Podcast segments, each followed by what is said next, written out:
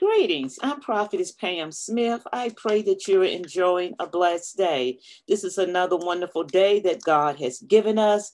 Let's rejoice and be glad in it. Today, I want to speak to you about making it count. Making it count.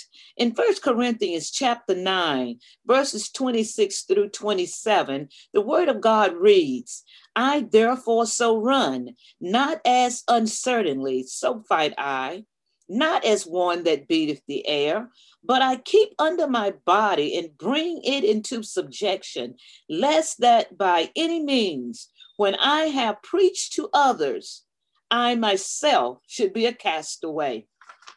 Make it count. Make today, make everything that you do, make it count. Do what you do with a purpose in mind, with your goal being to please God, because you have been chosen to glorify God.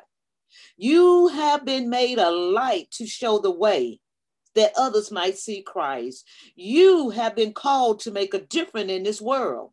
Like salt, your presence should make a favorable difference wherever you go and in whatever you're doing.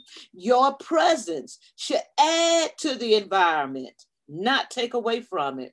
You have been made all things to all people that you might by all means be instrumental in saving some. Therefore, this day and every day, run this race with grace and patience. Exercise self control at all times.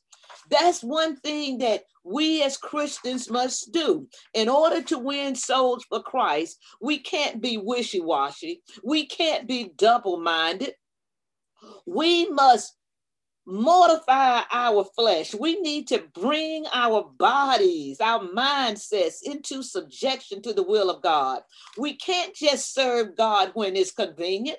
But we must strive daily to serve him at all times. We must strive daily to make a connection for Jesus Christ. We must work to win this race.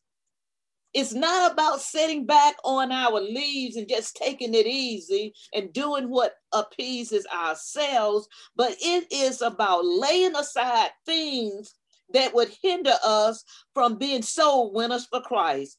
Jesus laid aside his deity and stepped down into humanity that we might be saved. It is God's will for us to esteem others more than our personal needs and wants. God wants us to put others first. In lowliness of mind, let us esteem others better than ourselves if we are to be instrumental in God's plan for salvation for mankind, we must put others first. We must be willing to allow Christ to live through us. Our thoughts, our opinions, and our desires must become secondary. The will of God must be our priority. Matthew 6 33, and the word reads, Seek ye first the kingdom of God and his righteousness, and all these things shall be added unto you. Therefore, when we humble ourselves and put others first, before our own needs. Then we are able to experience and abide in the comfort of God's love and fellowship with Him. And because that it is only in His presence that we'll be able to experience the fullness of joy that He promises to those that follow Him. Our focus daily must be on Christ Jesus. That's what is important following Jesus, doing his will. God loves you. Make this day count. Make every day count. Be blessed. Trust God with your tomorrow.